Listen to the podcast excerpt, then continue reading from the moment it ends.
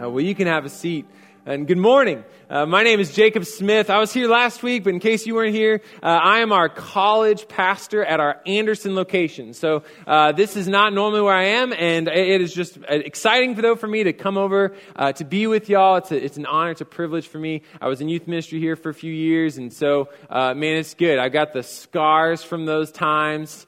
I see the, you know, my blood's probably in the cement somewhere out there. And so, man, it's, it's good to be back on my roots. Uh, it's, it's always fun to be with y'all. Uh, and it's fun that we're walking through this, this series this summer about legacy. We're, we're looking at essentially the, the lives of men and women in our scripture, uh, these biblical historical figures. And, and we're looking at what does their life point to? What lessons can we learn? What, what truths are evident in the ways that they, that they lived? What, what carries beyond their death? Uh, what's attached to their name? And so last week, for example, we looked at the life life of a man named Abimelech who uh, kind of carried forward this idea. We, we see through him then it's foolish to put all of our hope and confidence in this world because uh, it doesn't last. Uh, this morning, we're, we're, shifting our focus to another man, another figure in our scripture. In fact, we're in the book of Judges again in chapter 13, if you want to turn there. And we're looking at the life of a man named Samson. And, and what we're going to see in his legacy is the fact that uh, we all will fail. Right? Every single one of us, we find ourselves, despite our very best efforts, we can find ourselves failing again and again and again. And, and sometimes it's, it's something beyond our control. Sometimes it's, uh, it's due to our own kind of personal misconceptions and our own personal faults. All right, ready, second. We got to use this one drop of one star shusha. No. Ready, go. We gotta use this one just shusha, shush, shusha. I don't know. One just star shine. What? Yeah, one just shine. One, one just shishara. One just shush, shush, shush, shushar. Shushar? One just shari. No, shari. One just shari. You know, almost this argument, the drop like my name, shut up. Shar, one, one still, one Worcestershire. Yeah, Worcestershire.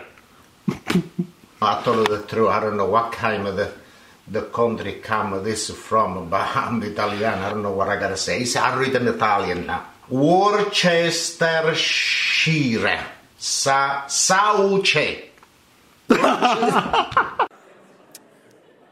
right? We all find ourselves in these moments with that sweat and that sauce, right? We, we find ourselves despite our very best efforts, despite applying ourselves to, to our you know, top capacity, we will still fail. And this is, a, this is a tough reality. This is a tough thing to accept because we live in kind of this pervasive culture uh, of being told that if we just try our best, if we try and try and try again, if we pull ourselves up by our bootstraps and, and give it our all, we will ultimately find success, right? That's the American dream. That, that you can make yourself be anything you want to be. You can get yourself anywhere you want to go. You have the potential to do anything, to achieve any dream. And yet, the truth is, we still find ourselves in those moments, faced with our own failure, our own inability to reach the potential that we thought we had. And, when we're looking at that failure, when we're confronted with that mistake, with that brokenness, with that inability, with that imperfection, how do we respond? What do we do with that?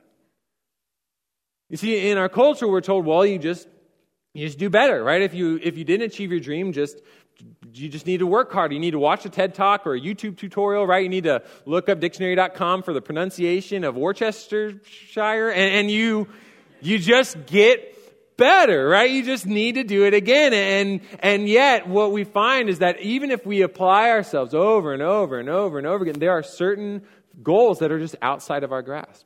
There are certain purposes that we just, missions that we just can't find ourselves accomplishing.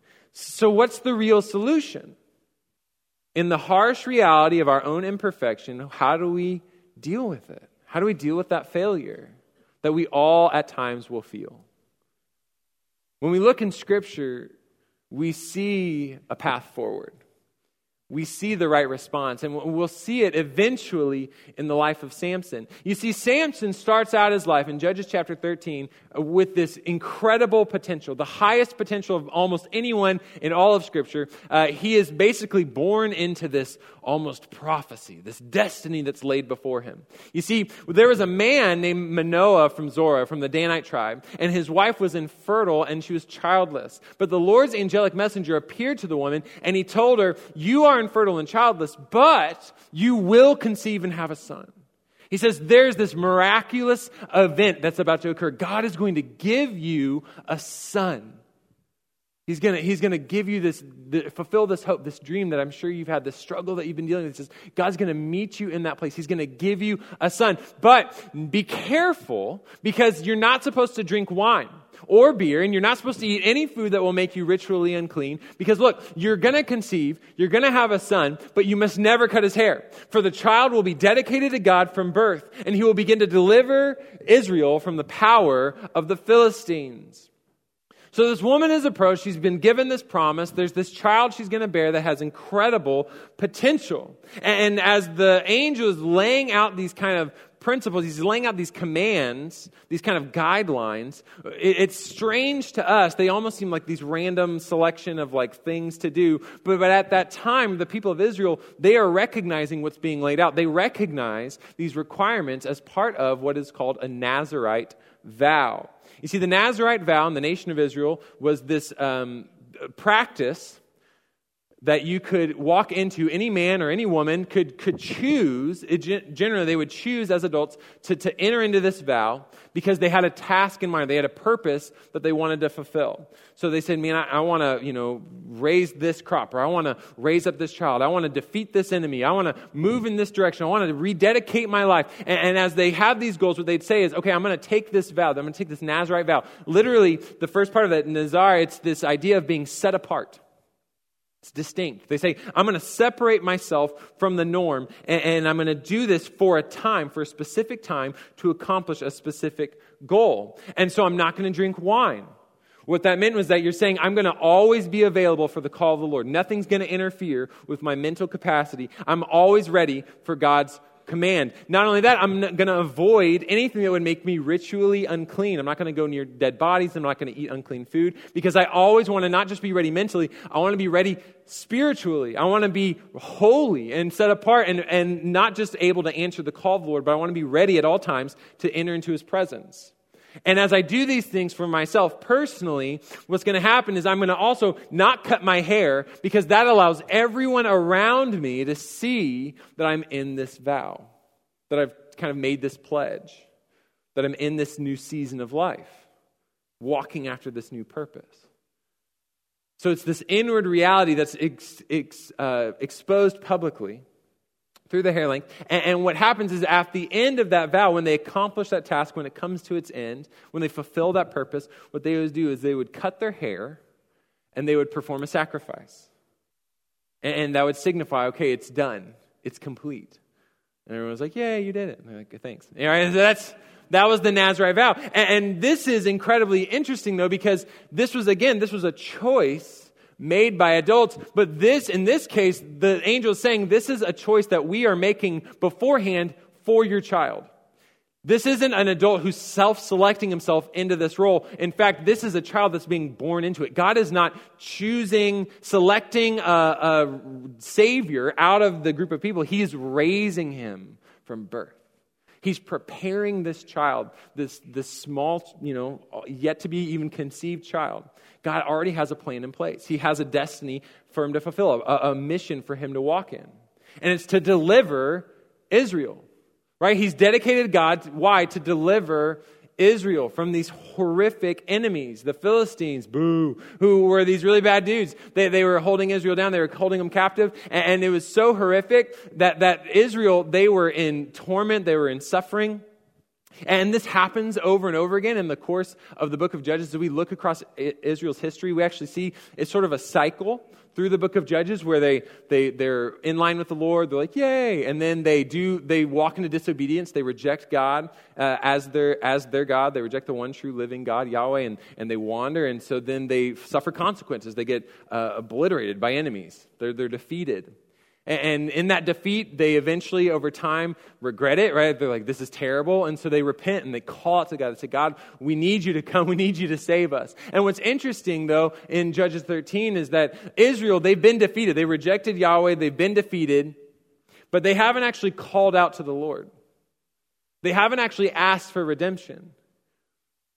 You see, I have two kids. I have a three and a half year old daughter and a one, year, one and a half year old son. My son Lawrence uh, is often in distress. Okay, that's just when you're one and a half years old, that's just kind of the life you live. You're just distressed a lot because tables are just the right height to like clock you in the head, right? Like couches are just high enough that you can climb on it, but then you fall off. And, and he is constantly finding himself in pain, self inflicted pain, I might add, I must add.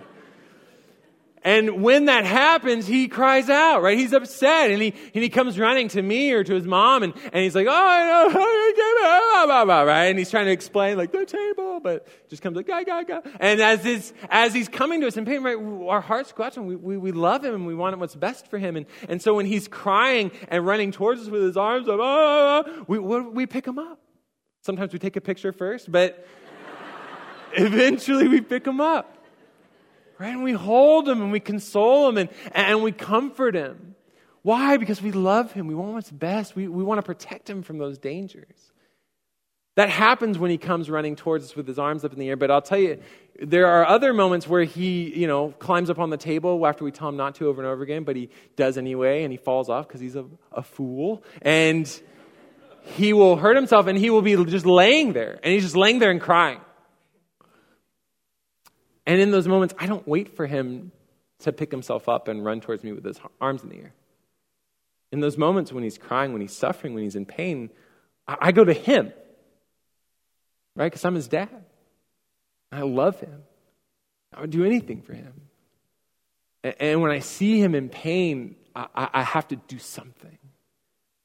God looks at the nation of Israel in Judges 13, and they're, they're suffering. They're in pain, and it's very much self inflicted. And they're not even asking him for help. But he says, I'm going to move towards you.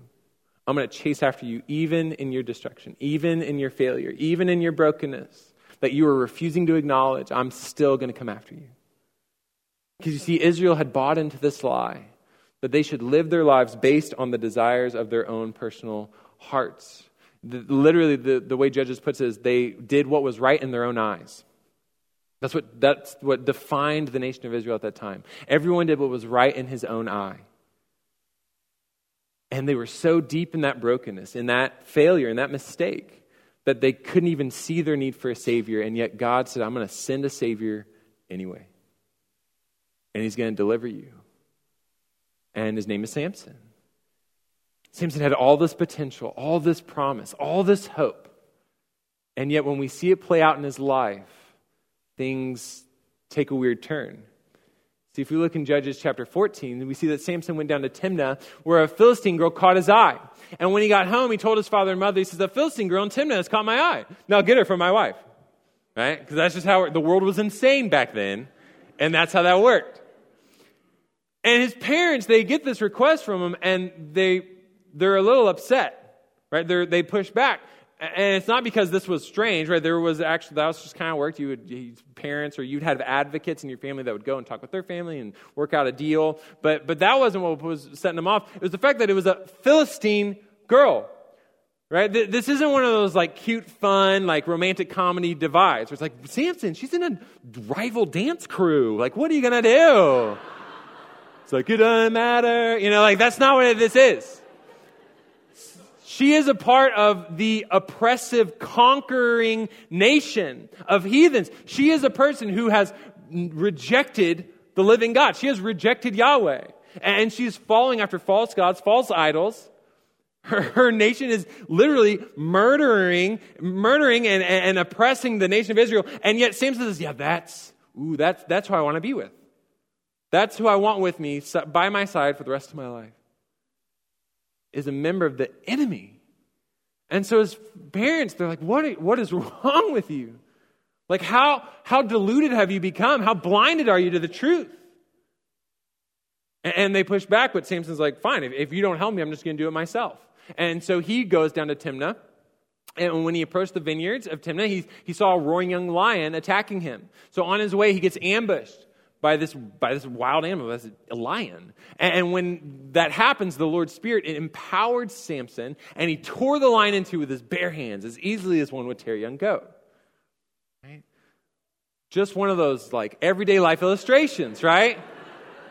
you know, you know, like you know, like when you tear a goat, right? Think about that, but it's a lion, right? Like that's what's happening. You know, you know how it is. Just as someone would tear, I guess it's like that. I don't know, but just as he would tear a goat, he tears this lion apart. But he didn't tell his father and mother what he had done. Why? Because he's not supposed to be around dead bodies, right? Remember, that was one of the early requirements of his life. That's part of him being set apart. And yet, what this is, is just another instance of where not only is he failing to be set apart in, in who he's marrying, right? He says, I'm going to ingrain myself within this horrific heathen nation. He says, but on my way, I'm just going to have this kind of bonus sin of departing from God's original purpose, my original potential, my, the fact that I'm supposed to be set apart. I'm just going to, I'm going to go near this dead body. In fact, later, he, he eats food out of it.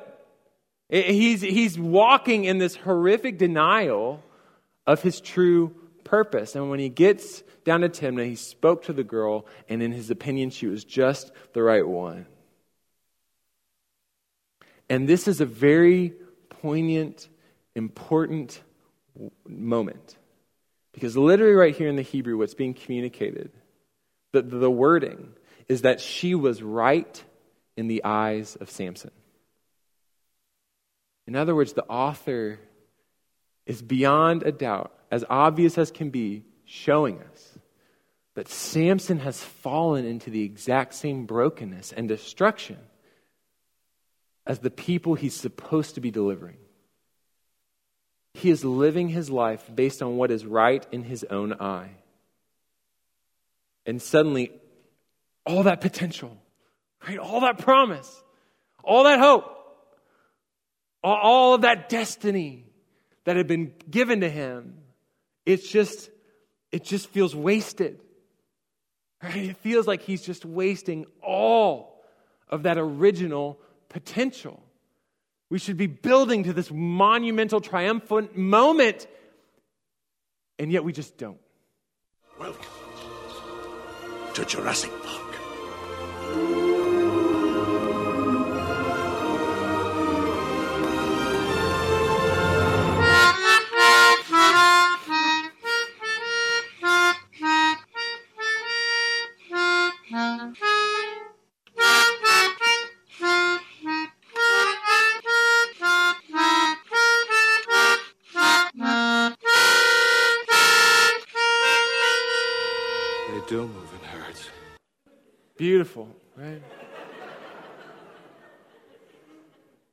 Orchestra is swelling, right? The moment is building, the anticipation is right there. And Samson is the little flutophone melodica that comes in, that takes over, and just creates massive disappointment, right? Like that's just what he's doing. The way he's living his life, it, it, it communicates this incredible, it signifies this incredible loss of potential, this waste of potential. And, and, it's not just something that we see in, in his failure, but it's, it's something that catches up to him in his life. You see, if we read the next few chapters, as we look through the rest of Samson's life, we would see that, that he has these occasional victories against the Philistines. He, he kills a lot of people. It's just like murder, murder, murder, murder over chapters 14, 15, and 16. He's just, he's, he is always like at, at odds with the Philistines. And what we see, though, in those moments, in those battles, in those kinds of attacks, he is never motivated by kind of a, it's never a righteous cause, right? It's never for like the good of Israel. Every single time, it's because he gets frustrated or he's upset or some guys like win a bet and he's like, I don't like that. And so he just murders 40 people. Like, it's just, that's a thing. And he, over and over and over again, has kind of these self motivated, self, uh, uh, these ideas that, that just he feels like he wants to do these things and so he does them, right? He's still living based on what's right in his own eye. As a side effect, right, Israel's enemy is getting hurt in the process, but it's still something that's just kind of Samson doing what Samson wants to do. And we see this eventually catch up to him in chapter 16, where the Philistines, they'd set up this trap and they, they lured Samson in and they basically cut him off from his support. And they, they kind of pulled him away, not just from his people, but from his Lord. And when he's isolated like that, he's, he's weakened and he's vulnerable. And in that moment, the Philistines captured him and they gouged out his eyes. And they brought him down to Gaza and they bound him in bronze chains, and he became a grinder in the prison. So those eyes that he followed day in, day out are taken away. The, the people, the enemy that he's supposed to be triumphantly victorious, standing over, they, they've got him in chains. The strength that, that, that, that defined him, the strength that built his name, his legacy across Israel, and, and their, the good in their eyes and the, the evil in his enemies' eyes, right? that put fear in his enemies, that strength is being used to grind the enemy's grain, to feed their bellies.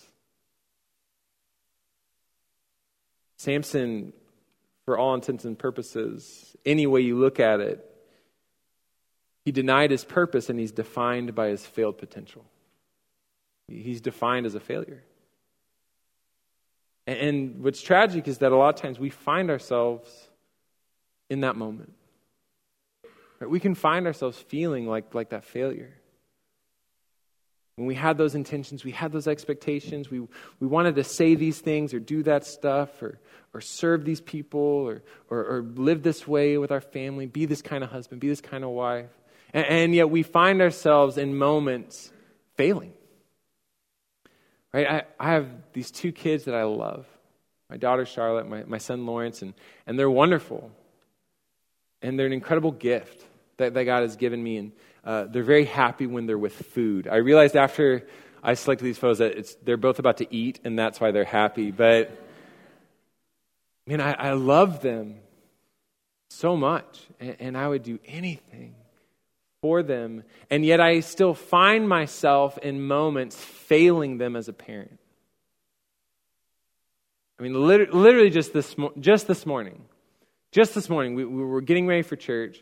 We're, we're trying to get all these things ready. I'm supposed to come up to Southwood and, and preach or whatever. And so uh, we're trying to get all these things together. And, and we had like some family in town. And we had uh, these other moving pieces. And everyone's kind of like got other things spinning. We got to get someone dressed. And somebody peed in their bed. I won't say who, Charlotte. And all, you know, all these all these kind of things happen, right? And there's just these issues, and we're like getting this stuff, and someone needs to eat, and that person needs to whatever. And and as we're getting all these things together, uh, there was this moment that came where where as we're trying to you know get everything ready so that I can go, is uh, there was this this ottoman in our in our living room that uh, it kind of got broken yesterday, and and I need to fix it, and and I hadn't yet, and and the kids were kind of playing this game on top of it, and it was making the problem worse. And, and so in that moment, as I'm looking at this thing and it's getting broken a little bit more, I'm getting frustrated. I, I almost take it as like this personal offense. Like for whatever my reason, my mind goes to like, they're just, they're out to get me. Right? Like that's what I assume. And in that moment, as my kids are doing this, they're playing on this thing and they're just trying to have fun. I, I get frustrated and, and, I, and, I, and I raise my voice and I'm, and I'm angry. And, and I, I tell them, they gotta stop. I'm like, stop, stop it, stop. And I lash out. And my daughter is old enough now that, that man, I, I see it in her face. The hurt. And she'll tell me. She's old enough now that she'll tell. She'll be like, Dad, she told me, she goes, Dad, I don't, I didn't like it when you were mean. When you had a mean voice. Like, it hurt my feelings. And man, when I hear that, it's dad. I feel like a failure. Right? I made a mistake. Discipline needs to happen for sure. I want what's best for them, and part of that is showing them the way the world works. And but but but to lash out, to just be angry, to to take this personal offense at their you know innocent mistake, it's not good. And the frustration's born out of the fact that, that we're trying to like get ready so that I can come to preach at church, right? It's like salt in the wound so that I can come be a professional Christian, right? Like that's that's the worst part. And we find ourselves in those moments feeling like failures, looking our mistake in the eye. And, and, sometimes it's just a thing that's kind of personal that we're aware of. Sometimes it's a mistake that affects the lives of people around us. So, what do we do with that? So sometimes we, we allow those mistakes and those failures, those, those uh, imperfections, that brokenness, we allow it to kind of weigh us down. Right? We, we hold on to it and we just don't let go. And we still regret. We still feel guilt and shame over a mistake we made, maybe even years ago. Some of us still carry that. The words we never should have said, the action we never should have done. Some of us, we just want to live in denial, right? We just push past it. We're like, ah, you know, whatever. And, and we dismiss it. And, and, maybe there's people that are still frustrated, but they just need to get over it. Or, or maybe there's like these negative consequences. We're like, it'll be fine. And, and yet, when we look in Scripture, when we look at the lives of people like Samson, we, we don't see at the end of his life, we don't see this overriding, crippling shame. We also don't see this delusional ignoring of reality. Instead, what we see at the end of his life is a humility, is a weakness that's acknowledged, but then hand it over to the Lord. You see, at the end of Samson's life, after he's been in prison for some extended period of time, could have been months, could have been years, the rulers of the Philistines gathered to offer a great sacrifice to Dagon, their God, to celebrate. Right? Their, their most wanted criminal, he's in captivity. He's been given over. He, he's theirs, right? They, they, they got him. And, so they, they, they want to celebrate. They want to have this huge celebration. They want to have a feast. They want to have a party. And they're like, hey, our God has handed Samson, our enemy, over to us. Right? This is a big national victory for them. They're trending on Philistine Twitter, hashtag Samson Schmamson, right? Like they're like, we got him. We got him. And so, as they gather together, what we see is there's all these prominent leaders. Thousands of the, the top leaders and authorities of their nation are gathering to celebrate the defeat of their enemy. And in that moment, Samson is trotted out. And he's brought out to entertain them. We don't know exactly how, but I'm sure it was incredibly demeaning. He's trotted out to be this entertainment for the party. And when he's there, strapped between these two pillars, he calls out to the Lord and he says, Oh, Master, Lord, remember me. And what he's saying here is so significant because never before in Samson's life did he ever call out to the Lord in a way that put God's authority over his own. Never before, and if you read through his entire life, you never see him call to the Lord and putting God over himself as master or Lord. And yet, in this moment, at the very end of his life, what Samson is finally realizing is he says, You know what? I have made legitimate mistakes. I am imperfect. I am broken. I am incapable in and of myself to fulfill all the dreams that I might have. I'm weak. But rather than just letting that guilt and shame just drive him down and keep him down and cripple him, he calls out to God and says, Lord, I want you to remember me. See me in this moment. And he asked the Lord for strength. He says, God, give me strength one more time that I might live in the purpose you give me, that I might fulfill the mission that you gave me at the beginning so many years ago.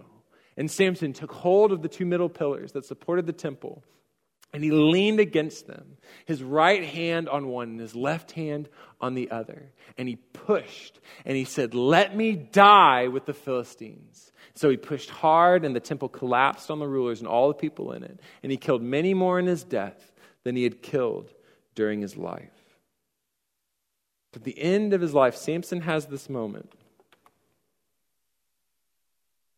where he essentially fulfills his purpose. He essentially fulfills his vow. You see, Samson had been in captivity for a while, right? And, and part of that is he was denied the comforts of things like wine. He hadn't been drinking wine, it, was away from him. In fact, he also in captivity was denied the company of people, right? Living or dead. And, and Samson in captivity, we're told that his hair, it grew long. It grew out. Right? There weren't any comfort. There weren't any barbers that were coming and helping him out. And, and suddenly, Samson, through this captivity, he finds himself almost back in that Nazarite vow. And he reaches this moment where he performs a sacrifice. Right? He brings it to a close by offering the sacrifice of himself. And even after a lifetime of, of selfishness, of wasted potential, what we see in this moment is God forgiving Samson's failures and continuing to provide Samson with purpose, with a higher, greater purpose. Our brokenness opens the door for God's grace.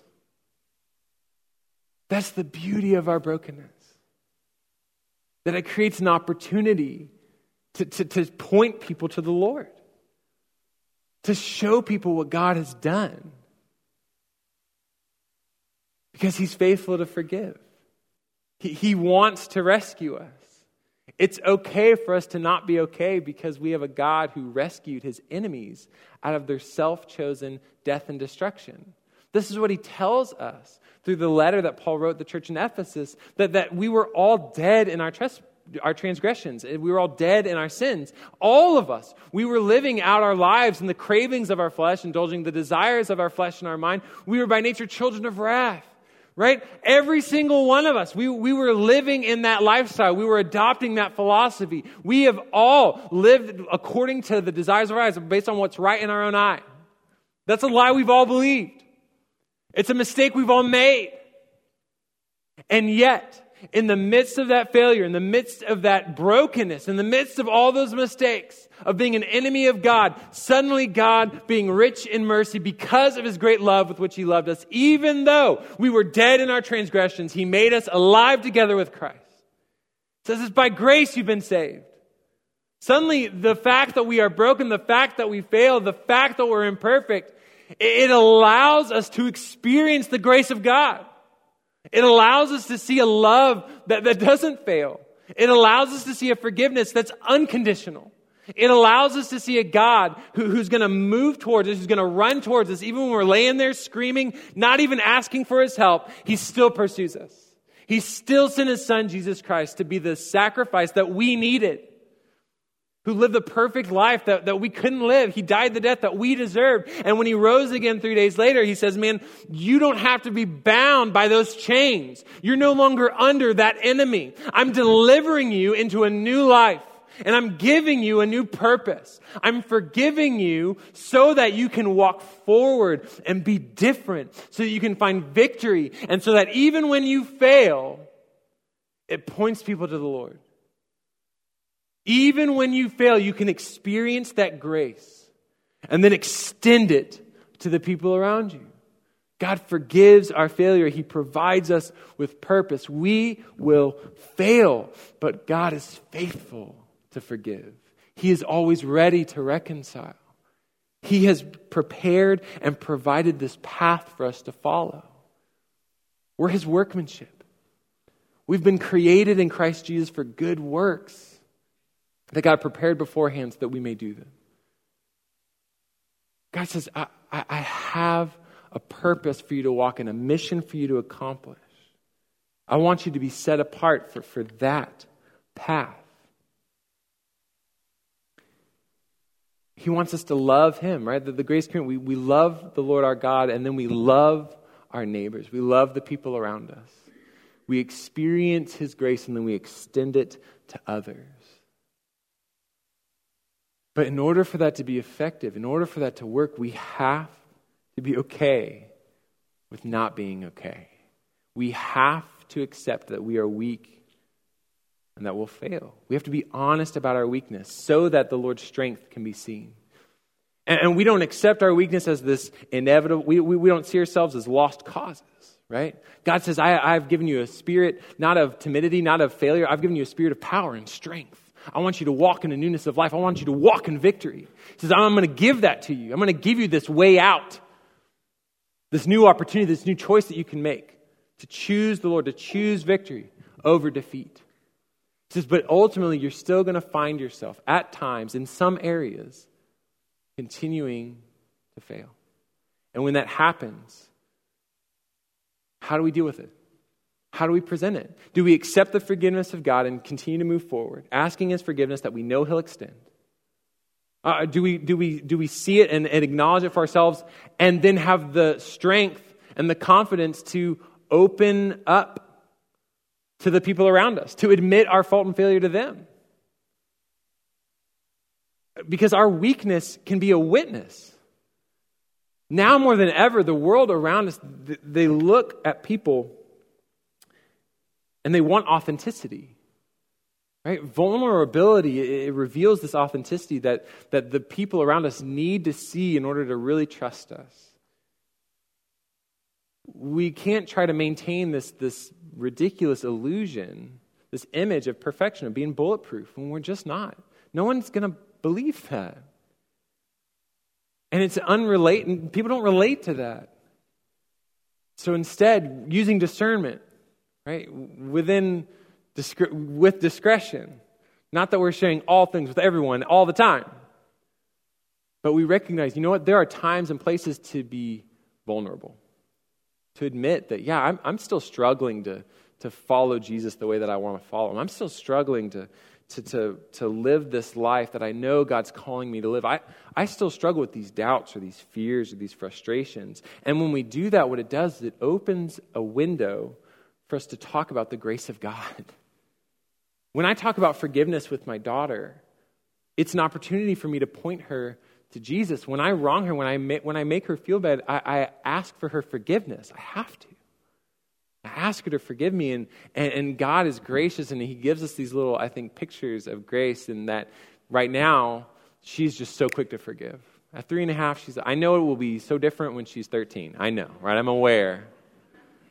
But for right now, I ask her, Charlotte, will you forgive me for hurting your feelings? She will, it's always yes. Yes. Let's keep playing. Come on. And in those moments, I have opportunity to, to talk to her because she sees that everyone makes mistakes, even dad. And I get to talk to her about how, you know, yeah, like that person hurt your feelings, or yeah, I hurt your feelings, and you know what's great? That, that's why Jesus came to save us. Right? He came to save us because we all make mistakes. And God wants to forgive us. And because of Jesus, He can. He can forgive us. And we can have a wonderful relationship with Him. And we can love Him, and He loves us. And I mean, that's possible because Jesus came and He died. He paid the price that that our mistakes made. And suddenly, even in those little failures, God can be glorified and grace can abound. So, where are we in that process? Where are we on that path? Maybe some of us are still feeling crippled. Man, we're, we're still feeling just weighed down. And we've got this guilt, we've got those mistakes, and we don't know what to do with them. In which case, man, today is the day that we can hand that to the Lord. And we can trust that He's righteous and that He's just to forgive. We, if we confess our sins, we ask Him for that forgiveness, he, he, he will extend it immediately. Jesus paid for that. Some of us, maybe we're living in denial of the mistakes we've made, uh, of the brokenness that we have of, of the destruction maybe we've created, not only in our own lives, but in the lives of others. And, and we need to come to realization that, yeah, I, I make mistakes just like everybody else.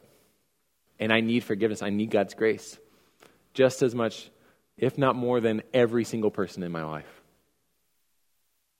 Paul, over the course of his ministry, this incredible apostle, this leader of our faith, this founder of countless churches, over the course of his life, as you read through his letters, you will see that over time he begins to see himself more and more and more and more in need of the grace of God. And hopefully, that's a realization that we all have that builds and expands over time. But it shouldn't take us out of the fight. Instead, it should bring us to the truth that we'll never be perfect, but that we'll always have purpose that our weakness doesn't take us out of God's plan, but in fact, that weakness can be a witness that we use to point people to the Lord. So please join me as we ask the Lord to, to guide us to that next step. God, we thank you that you've given us this incredible lesson to learn from the life of Samson, Lord, this legacy that continued beyond his, his faults and his failures. And Lord, we just pray that, that we wouldn't make the same mistakes. God, we pray that we would rely on you ultimately as our source of strength, as, as our source of victory. Lord, that we would turn to you for forgiveness instead of running from you in shame. So if you would take a moment now and just ask the Lord, say, God, show me how am I handling failure right now? God, convict me. Bring to my mind where is it that I'm I maybe I'm holding things against myself that you've already forgiven. Or God, show me where is it that I'm I'm ignoring the conviction that you want to bring. Ask the Lord, say, God, how am I handling that imperfection in my life? And God, how can I use that to to point people towards yourself, whether it's a conversation I need to have where I ask forgiveness, whether it's a, just a, a mentality I need to have of being ready, ready to extend grace and forgiveness to people who have wronged me. Ask the Lord, say, God, show me. Where is it that I'm, that I'm holding back? And God, where is it that I can move forward? Ask Him that right now.